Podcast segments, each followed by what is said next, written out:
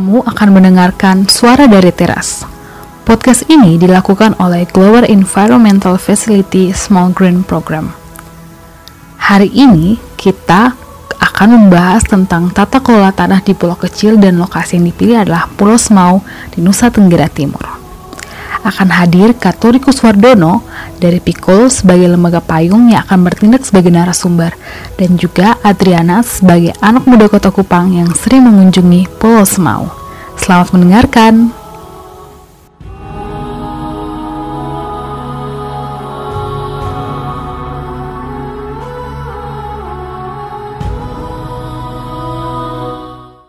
Kalau tanah kami diambil, sama dengan air susu ibu diambil dan kami tidak akan bisa menyusui lagi.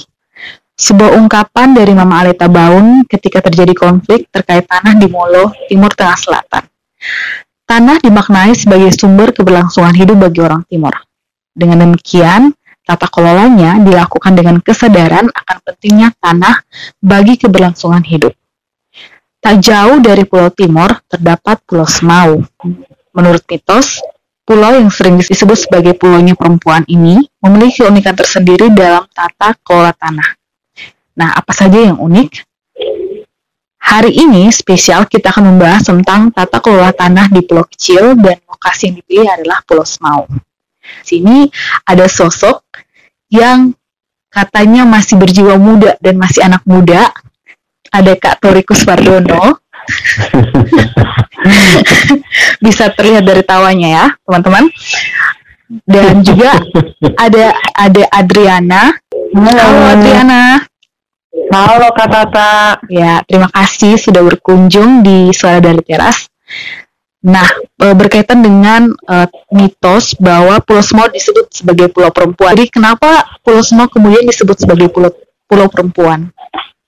Uh, ya, pertama sebelum ceritanya menuju ke mitos itu mungkin uh, perlu dijelasin dulu ya karena mungkin uh, pemirsa di seluruh Indonesia itu bingung ya uh, Pulau Semau itu ada di mana sih gitu. Mungkin kita saya jelasin dulu posisi geografisnya ya.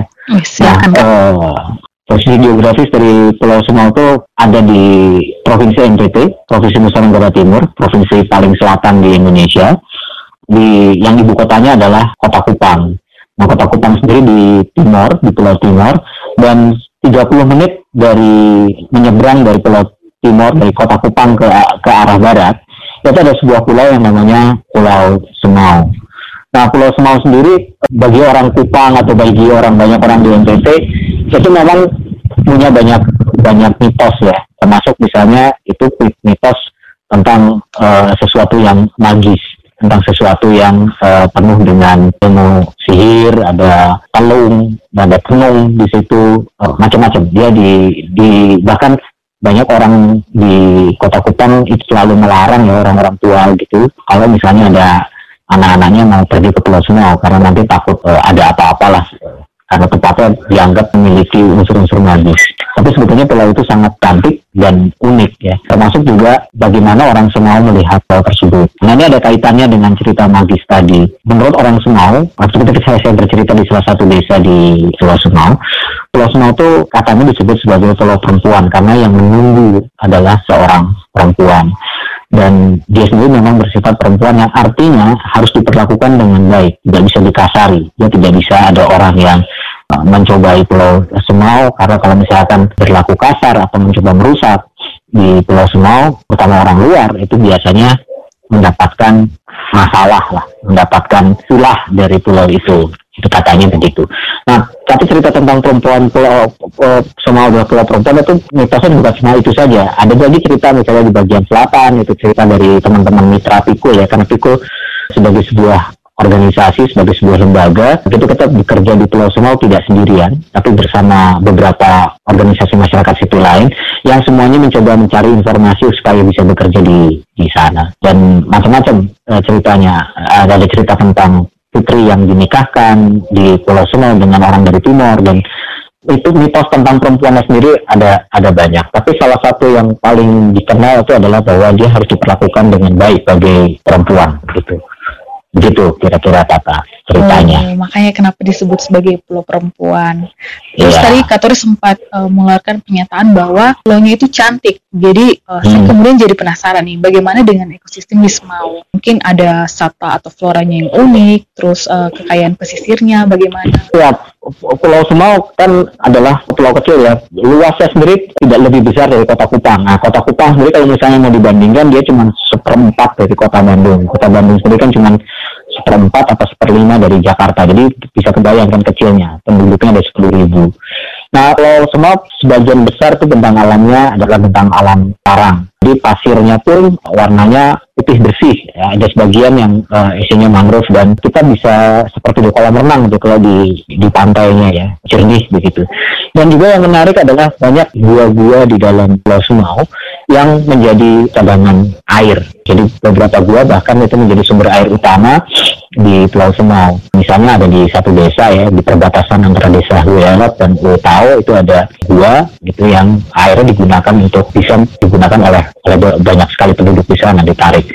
Kemudian di Ana gitu ada gua yang jernih sekali juga airnya cukup dalam dan cantik. Ada telaga-telaga yang kolam ya, oh, kolam Oesemuk itu misalnya kalau misalnya mau ngecek di website di Google itu ada kolam Oesemuk yang ada penyunya dua. Di situ itu juga uh, tempat yang cantik itu sebagai sebuah tempat untuk jalan-jalan. Dia cantik ya terutama daerah pantai. Kan pantainya ada yang berpasir putih, terus tiba-tiba ada bukit-bukit karang gitu ya, uh, apa namanya pantai-pantai berkarang dan ada tempat-tempatnya yang sifatnya privat gitu, seperti privat ya. Jadi karena dia tidak berhubungan dengan pantai pasir yang lain, karena dia seperti tertutup di teluk di teluk yang ditemui oleh karang-karang gitu ya. Jadi dia uh, tapi tidak terlalu tinggi. Nah, menariknya situ kalau misalnya kayak di Bali atau di pulau di Nusa Penida atau di Nusa Lembongan itu kan ada dia sangat sangat curam ya. Kalau di Pulau Semau kan 200 meter tapi pantainya paling ya 10 meter kita masih bisa turun ke pantai-pantai yang istilahnya pristine ya e, pantai yang tak terjamah gitu. Menarik, ternyata cukup banyak sekali ya hal-hal kekayaan yang ada di Pulau Semau.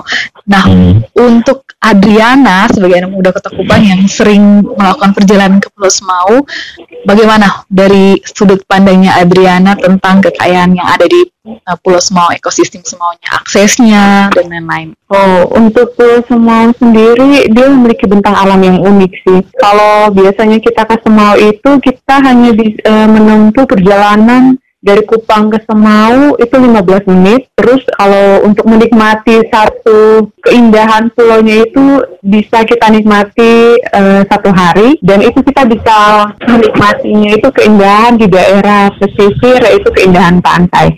Nah keindahan pantainya sendiri itu seperti yang tadi sudah dijelaskan Om Tori banyak sekali pasir putihnya, kemudian uh, kita bisa menikmati sunset, kemudian uh, kita juga menikmati keindahan di terumbu karang, itu pun juga bisa kita lakukan. Kemudian ada hal menarik lagi terkait dengan fatwa. Jadi di semua sendiri itu ada kolam yang tadi disebutkan dia kolam oisemu di situ eh, kolamnya itu agak berjarak sekitar berapa meter dari pantai dan di kolam tersebut ada sekitar dua atau eh, tiga ekor penyu yang hidup di dalam kolam tersebut jadi mereka kayak terjebak dalam kolam tersebut tetapi tetap terus hidup di kolam tersebut jadi itu eh, satu keindahan di Pulau Semau. Menarik sekali, saya jadi tertarik untuk pergi langsung ke Pulau Semau. Kalau untuk uh, orang-orang yang tinggal di sana bagaimana kak tentang uh, pekerjaan mereka, apa yang mereka lakukan, kemudian sebenarnya yang tinggal di sana itu berasal dari suku mana? Apakah sama dengan suku yang tinggal di Pulau Timur kah, atau di Pulau Semau ini uh, suku yang di sana itu berbeda dengan di Pulau Timur. Ini juga lagi-lagi ya berkaitan juga dengan legenda hikayat dari perjalanan uh, orang-orang di Semau. Jadi teman-teman kemudian mencoba mencari tahu gitu. Saya sendiri juga sempat ngobrol gitu dengan beberapa teman. Buku-buku juga kita coba cari ya. Uh, apa sih sebetulnya sejarah dari permukiman di Pulau Semau. Nah di Semau sendiri kalau misalnya tadi Adriana sempat cerita ya memang betul ada ada ada ada ini walaupun ada sebagian juga yang rusak kena bom dengan kena bom ikan ya di, di beberapa bagian di beberapa bagian memang sudah sulit untuk dipulihkan tapi memang masih ikan itu masih masih banyak kalau orang Kupang bilang ikan itu masih bodoh gitu karena gampang dipancing nah apakah kemudian dengan demikian orang semua itu adalah uh, masyarakat pesisir yang hidup dari laut? Ternyata tidak. Justru ada dua bagian dari Pulau Semau ya. Pertama di sebelum tahun 2000-an dan setelah tahun 2000-an. Nah, sebelum tahun 2000, orang Semau sebetulnya adalah orang darat. Dengan arti seluruh kehidupannya bahkan sampai sekarang ya. Jadi seluruh kehidupannya itu memang ditopang oleh kebanyakan oleh pertanian. Dan kalau misalnya kita baca dari catatan-catatan perjalanan pengetahuan-pengetahuan lokal, jadi tahun lalu di dalam program kami juga ada kelompok teman-teman dari Bali, dengan teman-teman dari Kupang, ketemu sama tua-tua adat, itu mencoba menggali eh, pengetahuan yang ada. Dari upacara-upacara yang ada, dari apa tradisi-tradisi yang ada, pertama itu eh, memang dominan sekali itu adalah darat ya itu upacara pertanian, upacara panen, upacara tanam, upacara minta hujan, upacara pengucapan syukur panen, upacara berbagi hasil. Semua ceritanya itu memang basisnya memang darat. Dan kemudian di dalam sistem pertanian, sistem pangan di kota Kupang dan sekitarnya, Pulau Semau juga punya peran yang penting karena dia adalah salah satu supplier bawang ya, penyuplai bawang merah dan lombok lombok rawit ya. Lombok rawitnya apa nih kalau bahasa ini cabai rawit, cabai kecil-kecil itu. Mereka itu adalah salah satu supplier eh, cabai rawit dan bawang yang dominan ya. Jadi kalau misalnya sebagian besar ya hampir sekitar 20% bawang di kota Kupang itu datangnya dari pulau kecil yang namanya Pulau Semau justru bukan dari daratan uh, timur yang tanahnya jauh lebih luas. Nah setelah tahun 2000 itu juga ada uh, penghidupan yang lain yaitu mereka adalah petani uh, rumput laut ya. Rumput laut di Pulau Semau itu cukup bisa menghidupi uh, pulau uh, warga di Pulau Semau sebagian terutama di bagian pesisir timur uh, dan beberapa bagian di pesisir barat, tapi di pesisir barat tidak terlalu banyak karena uh, apa namanya lautnya cukup berombak ya berhadapan langsung dengan laut Sabu. Sementara kalau yang bagian timur kan berhadapan dengan uh, selat, jadi selat Kupang uh, selat Sengal, jadi tidak terlalu panas gitu. Nah jadi itu dua dua kehidupan nelayannya sendiri sebetulnya tidak terlalu banyak di Pulau Sengal. Kalau misalkan pun ada kelompok nelayan itu hanya di satu dua desa aja di daerah Hansisi, tapi tidak tidak tidak sebesar tidak sebanyak misalnya nelayan di Kota Kupang. Di beberapa desa malah itu yang yang menarik ya bagian utara yang ombaknya lumayan tenang itu memang kita bisa mudah mendapatkan ikan. Tapi di bagian selatan sedikit bahkan di satu desa kita susah untuk ketemu ikan karena lautnya memang mengerikan gitu loh. Jadi sebagai sebuah pulau kayak kecil keragamannya itu cukup banyak gitu jadi ada tempat-tempat yang e, banyak sekali e, ikan, tapi ada tempat-tempat yang cukup sedikit ikannya. Ada ada tempat-tempat yang bisa menghasilkan bawang dengan jumlah besar, tapi ada tempat-tempat yang juga sulit untuk misalnya mendapatkan e, air untuk pertanian. Gitu. Nah tadi tadi Tata tanya soal suku-suku. Nah di Pulau Semau itu secara garis besar kita bisa melihat Pulau Semau itu di adalah dibagi jadi dua etnik ya. Satu etnik yang namanya orang Helong yang eh, dan satu lagi etnik yang dari Pulau Rote, pulau paling selatan di Indonesia. Dia tidak terlalu jauh dari Pulau Semau. Jadi dia dibagi dua. Jadi bagian timur, bagian timur ke selatan itu diisi lebih banyak oleh orang Rote, sementara di bagian utara sampai ke bagian dan di bagian baratnya itu diisi oleh orang Helong. Siapa yang duluan bermukim di Pulau Semau? Itu orang Helong. Dan uh, cerita orang Helong sendiri itu cukup uh, cukup banyak legendanya. Tapi legenda yang utama yang selalu disebutkan dari utara maupun selatan orang Helong itu adalah mereka berasal dari Nusa Ina atau Pulau Ibu itu adanya di Pulau Seram. Mereka keturunan kalau orang e, menyebutnya Alihuru. Jadi orang asli dari Pulau Seram yang e, berpindah dari Pulau Seram terus ke selatan pulau-pulau di Aru sana, terus kemudian masuk lewat Timor Leste ya, lautan gitu. Terus mereka berjalan lewat beberapa gelombang dan akhirnya sampai di Pulau uh, Semau dan bermukim di sana. Orang Rote uh, datang belakangan. Nah, uh, yang akan saya ceritakan nanti kebanyakan soal orang Helong.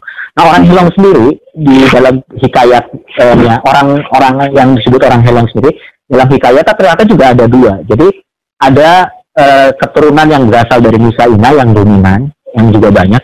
Tetapi juga ada yang menurut orang tidak banyak diceritakan oleh oleh buku, tapi diceritakan langsung oleh orang Semau di bagian utara, misalnya di Batu Inan sama di Wiasa, itu mereka datang dari utara, dari uh, pulau-pulau yang namanya Binongko. Nah, Binongko ini menarik karena program GF SGP, uh, program kita bersama ini kan sebetulnya bukan cuma di Pulau Semau, tapi juga ada di seluruh Indonesia ya.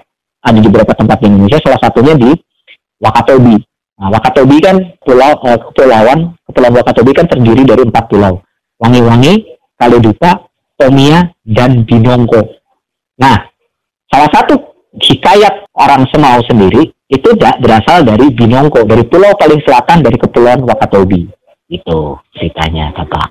Berarti Halo? etnik yang ada di Pulau Semau itu ada dua ya, Kak? Ada etnik Helong sama etnik Rote. Hmm. Nah, bisa ya itu yang dominan. Habis itu masih banyak ya karena mereka kawin mawin, ada yang dari Alor, ada yang dari mana-mana. Baik. Nah, bicara soal etnik, ada etnik Helong dan etnik Rote.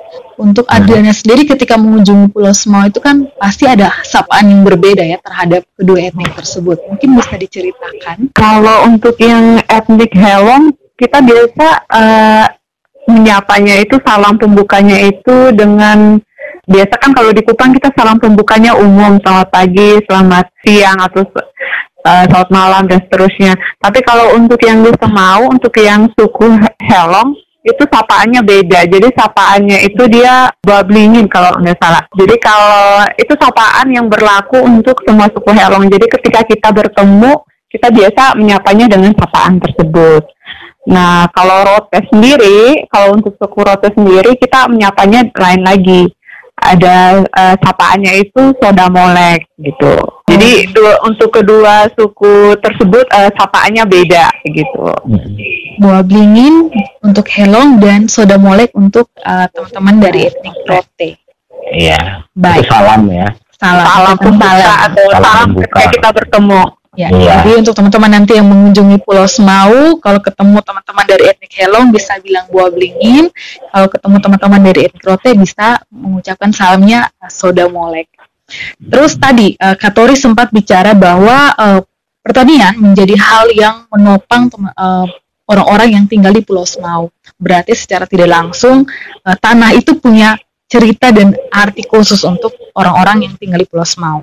Mungkin Katori bisa sharing arti tanah bagi orang Semau itu seperti apa? Sebetulnya tidak tidak banyak berbeda ya dengan uh, suku-suku lain gitu. Uh, bahwa tanah itu adalah disebut sebagai ibu uh, orang timur menyebutnya ibu dan sifatnya tadi ya bahkan di Pulau Semau dia menyebutnya Pulau perempuan. Jadi dan saya kira juga di banyak uh, etnik di banyak pengetahuan itu apa namanya tanah itu selalu disebut sebagai uh, perempuan dan artinya dia harus dihormati dan dipelihara begitu.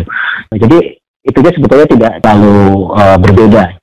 Nah, uh, ya tanah tentu saja sangat sangat penting karena kemudian ini menjadi di dalam hikayat legendanya sendiri, nah tanah adalah juga pusat dari konflik ya. Bukan hanya soal hidup tapi karena dia begitu pentingnya di dalam kehidupan dia jadi jadi jadi jadi barang yang dipertengkarkan barang yang di, diperebutkan oleh banyak orang. Nah misalnya di dalam hikayatnya orang Semau itu kan uh, mereka menyebutnya bahwa di Pulau Semau itu ada dua uh, tuan tanah besar ya yang duluan mencapai uh, Pulau Semau. Ini misalnya catatannya dari uh, peneliti Pico sebelumnya atau dari George Hormat dengan uh, Margaret Field yang melakukan uh, penelitian uh, mungkin barangkali itu penelitian etnografi pertama yang pernah dilakukan di Pulau Semau ya karena yang lain kebanyakan penelitian pertanian tapi penelitian etnografik yang yang lebih detail yang bicara soal uh, kuasa atas tanah itu baru yang dilakukan oleh timnya Pico itu sekitar tahun 2015 itu dan kemudian dikonfirmasi kembali lewat uh, tim yang lain 2019 itu memang konsisten ya dia tidak tidak berbeda. Jadi katanya itu Pulau Semang itu terutama di bagian yang Helong itu tawan tanahnya hanya ada dua. Jadi dari Putus Lulut yang datang dari Binongko dan Paus Bele yang datang dari Timor. Nah ini kemudian sempat terjadi peperangan dan kemudian mereka membagi dua bagian dari dari uh, tanah di Pulau Semau sebagai domainnya domain yang di, diwariskan kepada anak-anak suku istilahnya anak-anak suku dari yang uh, sekarang menjadi sejumlah uh, marga di di di Pulau Semau. Jadi ya tanah uh, seperti itulah uh, pentingnya. Begitu tak? Berarti se uh, secara tidak langsung tradisi dari dua tuan tanah besar itu masih ada sampai sekarang ya Pak di Pulau Semau. Iya, itu masih ada. Jadi kalau misalkan kita bicara uh, kan Piko punya program bersama teman-teman yang lain, ada Geng Motor Imut, ada Cis Timor, ada OCD Beach Cafe, ada Tafe Tabua, ada Tongga Tanam, melakukan kegiatan di sana kan terkait apa sebuah uh, cita-cita yang namanya membangun ketahanan pulau pulau kecil ya. Nah, pulau kecil kan rentan lebih rentan dibandingkan pulau besar. Karena dia kecil gitu sumber airnya terbatas kemudian plasma mutahnya juga terbatas. Kalau penduduknya makin banyak tidak diatur maka dia akan mengalami apa yang disebut sebagai kolaps. Nah ketika kita mencoba membangun resiliensi tentunya kan kita mencoba me me me memelihara atau mencoba mengajak masyarakat apa juga sebagian masyarakat mencoba membangun eh, apa ketahanan lingkungan nah ketika kita bicara soal ketahanan lingkungan mau tidak mau kan kita bicara soal tanah misalnya kita menanam pohon lah kita mau bikin uh, kebun pakan ternak. Kalau misalnya kita lihat di wacana-wacana pembangunan biasa, itu kan program atau misalnya orang awam, ya kita tanam saja, mari kita hijaukan hutan, mari kita uh, tanami hutan, mari kita kembalikan hutan kepada fungsinya, mari kita tanam menanam di uh, tanaman keras. Pertanyaannya adalah, ya bagus itu, niat itu mulia, tapi pertanyaannya adalah di tanah siapa? Dan kemudian yang kedua adalah ketika pohon-pohon itu eh, besar dan bisa dimanfaatkan, misalnya buahnya atau daunnya, itu pohon jadi punya siapa? Nah ini yang kemudian kita baru tahu bahwa eh, tidak bahwa tanah kemudian eh, urusan hikayat tadi jadi penting gitu loh. Karena eh, sejarah dari eh, sejarah dari nenek moyang eh, mereka bermukim di satu tempat itu dibawa sampai sekarang. Terbawa sampai sekarang karena itu diwariskan kan. Cerita itu diwariskan dan kemudian tanahnya sendiri di, diwariskan kepada anak cucu dan itu kemudian menjadi ada yang dijadikan milik pribadi ada yang masih tetap milik uh, keluarga besar.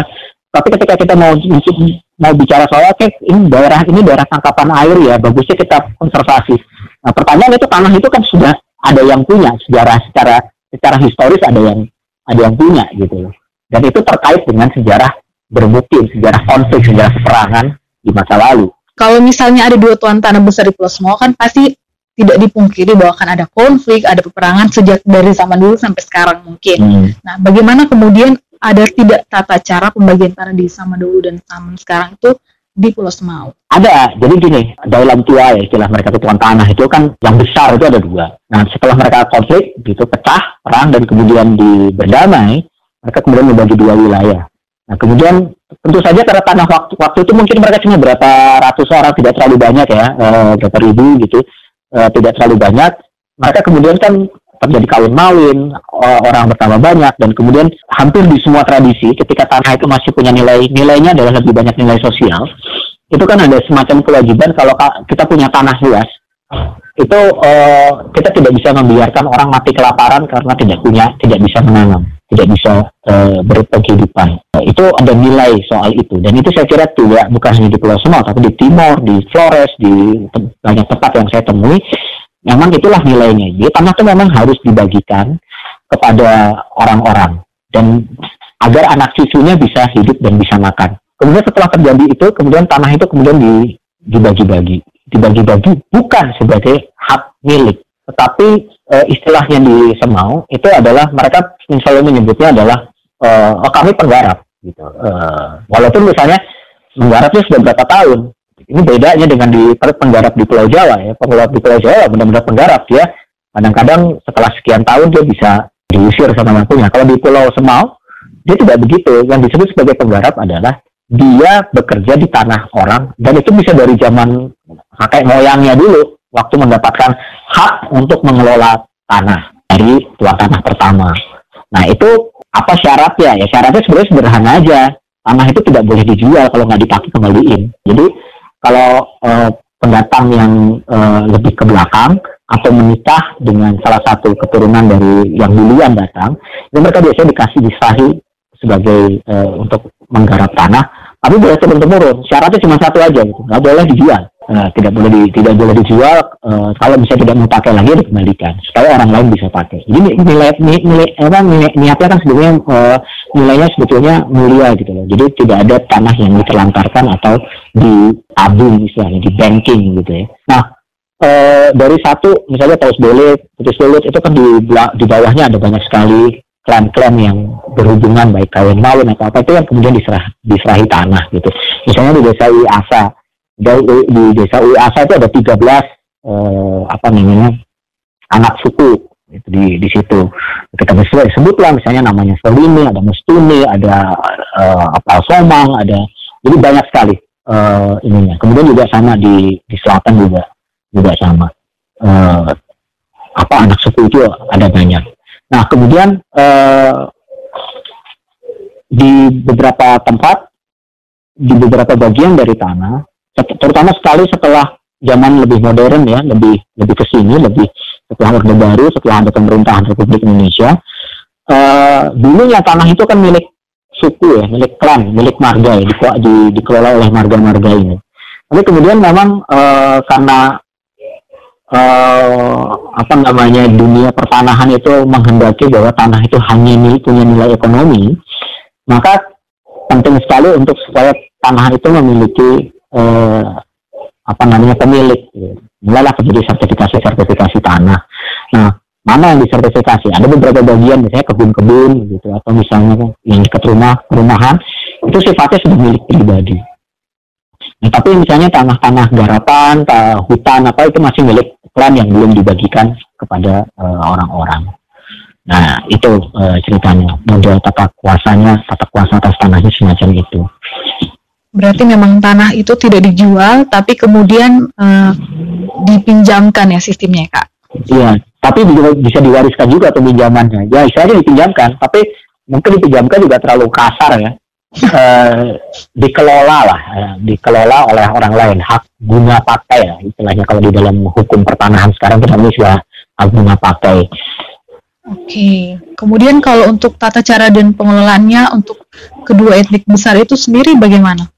Uh, ada perbedaan kah? Atau sebenarnya sama saja sih cara sebetulnya mirip ya mirip. Tapi uh, kalau di yang uh, rote relatif dia lebih lebih modern. Lebih bernilai ekonomis dibanding yang di bagian hello yang masih punya nilai sosial dan uh, yang masih cukup kental ya. Kadarnya tuh kalau jadi kalau kita bicara soal spektrum ya. Jadi jangan dihitam putihkan gitu. Nih saya salah nanti Ya, jadi bagian uh, helong itu dia lebih cenderung ada bagian-bagian tertentu yang cenderung punya nilai uh, historis, kultural dan itu kental. Tapi di bagian rote nilai historis kultural ini cenderung relatif lebih lebih cair. Ya, tapi lebih uh, ke nilai ekonomis. Nah, itu bisa dibuktikan dengan lebih mudah mana beli tanah di, di bagian pulau bagian helong atau di bagian rote. Tapi kemudian ini sebenarnya yang membuat hal-hal yang menjadi sesuatu nah, yang di pulau itu tidak hilang ya begitu diambil orang begitu ya kak? Nah iya sebetulnya itu sebenarnya bisa menjadi kekayaan dari si pulau semua kan dengan demikian orang semua tetap selalu punya aset kalau misalnya sistem tanah e, di dalam di dalam apa di dalam tradisi itu e, masih masih terjaga. Nah tetapi memang ini kan juga repot ya maksudnya gini sebetulnya yang bikin pusing itu adalah transisi ya jadi sesuatu yang datang dari luar yang sifatnya modern. Jadi saya ambil contoh misalnya soal kasus-kasus tanah ya, kasus-kasus embung atau misalnya kasus-kasus sumur bor gitu. Kan di Pulau Sumatera kan eh, susah, cukup susah air ya karena dia pulau kecil gitu. Sehingga pemerintah itu membangun hampir sekitar 40 embung, mungkin satu Indonesia. Pulau yang paling banyak embungnya itu mungkin di Pulau Semau. Nah, embungnya tuh sampai hampir 40 embung gitu. Tempat tampungan airnya itu ada empat ada empat puluhan Tetapi karena yang dilihat itu orang kan kemudian melihat ya bahwa pertanian itu kemudian menjadi menjadi menjadi sesuatu yang lebih komersial dibanding kebudayaan. Jadi agrinya itu bukan agrikultur tetapi agribisnis. Orang bertanam itu untuk menjual hasil. Maka infrastruktur seperti embung di satu tanah itu jadi sengketa karena tuan tanah yang tanah di mana tempat itu embung itu ada bisa bilang bahwa embung itu di tanah saya maka embung ini milik saya. Padahal maksudnya tidak begitu ini yang yang yang lucu gitu. Maksudnya cukup unik gitu cukup aneh gitu. Karena yang menariknya adalah misalnya sumber-sumber mata air yang dari dulu sudah ada yang e, misalnya kayak mata air di Ui Asa atau di beberapa gua atau beberapa mata air atau beberapa sumur gitu yang ada sebelum zaman pembangunan zaman Orde Baru ada itu tidak pernah jadi pusat sengketa walaupun di tanah orang. Sementara kalau misalnya ada barang baru itu kemudian jadi pusat sengketa. Nah ini kan menarik ya, kenapa kenapa yang yang masa lalu yang dipelihara oleh tradisi itu tidak pernah menjadi sengketa tapi jadi menjadi barang milik bersama, tetapi yang kemudian barang baru itu uh, menjadi uh, pusat sengketa. Saya kira pro problemnya ada di proses transisi nilai gitu, hmm, yang yang berbeda. Kalau itu kalau warisan nenek moyang itu nilainya sosial, tapi yang dikasih pemerintah itu nilainya ekonomis. gitu. Berarti lebih mudah diperebutkan. Nah, jadi diperebutkan gitu loh. Nah ini ini ini ini ini menarik dan di situ sebetulnya eh, tata kuasa tanah ya eh, itu kemudian jadi kelihatan timpang karena eh, tadi seperti saya cerita di Pulau Semua kan ada ada kelompok tuan tanah, ada kelompok penggarap gitu. Eh, walaupun sudah bertahun-tahun menggarap, tapi kalau misalnya di infrastruktur infrastruktur baru ini kemudian bisa jadi soal gitu karena si para penggarap ini bisa bisa bisa dihalangi aksesnya oleh mereka yang uh, apa namanya yang disebut-sebut sebagai uh, tuan tanah gitu. Dan ini juga bisa kita lihat misalnya dari model bagi hasil pertanian lah. Kan kalau pertanian di Pulau Semau di NTT itu kan bisa dibagi dua ya, pertanian karbohidrat serealia yang ditanam hanya satu kali satu tahun di musim hujan itu biasanya kalau misalnya kita pinjam tanah ya itu yang punya tanah tidak akan meminta uang sewa itu istilahnya tidak ada bunga tanahnya jadi kalau misalnya nanti panen mau berbagi itu ya sebagai sebuah penghormatan saja. Tetapi kalau misalnya kita mau tanam bawang gitu, itu 50% itu ongkos sewanya. Jadi kelihatan berbeda cara memperlakukan tanah itu juga berbeda. Kalau misalnya dia kecenderungannya itu akan memberikan untung lebih besar, dia akan kemudian jadi uh, yang ekonomis, maka tanah itu kemudian nilainya berubah dari uh, menjadi ekonomis. Nah, kalau misalnya ini uh, lebih karena untuk ke kesejahteraan bersama, untuk uh, basic needs lah ya, kebutuhan dasar, itu uh, dan ada nilai nenek moyangnya, karena bawang tidak ada nilai dari nenek moyang gitu. Bawang kan uh, didatangkan, kemudian ditanam supaya petaninya bisa jual gitu. Sementara kalau padi, jagung itu kan ada mitologinya kan. Wah, ceritanya datang dari mana, dibawa sama siapa, dengan pengorbanan kiri kanan begini-begini maka dia menjadi eh, orang nanam jagung atau nanam padi di musim hujan itu tidak boleh diganggu. Tapi kalau misalnya nanam bawang, nah itu kan tidak ada mitosnya, itu kan bantuan pemerintah atau misalnya dia untuk profit, maka kita bisa dong minta bagi hasil gitu. Nah, itu kelihatan juga dari dari situ uh, jenis tanaman yang dipakai. Dan ini uh, kemudian jadi tantangan di dalam pengelolaan lingkungan di Pulau Semau, gitu Pak. Berarti memang menarik dari konsep yang tadi Katoris sempat bilang ada yang historis dan kulturnya masih kental sampai ke modern, kemudian mengalami transisi dan bahkan jenis yang ditanam di tanah itu sangat mempengaruhi tentang uh, bagaimana kemudian orang-orang di Pulau Semau mengelola tanah. Nah, itu dia bincang-bincang kita terkait tata pengelolaan tanah di Pulau Semau oleh Katori dan Adriana, tapi itu baru sedikit yang kita bahas, baru soal kondisi geografi dan juga siapa sih yang tinggal di Pulau Semau. Untuk lebih lengkapnya, teman-teman bisa dengarkan part 2 dari podcast Suara dari Teras.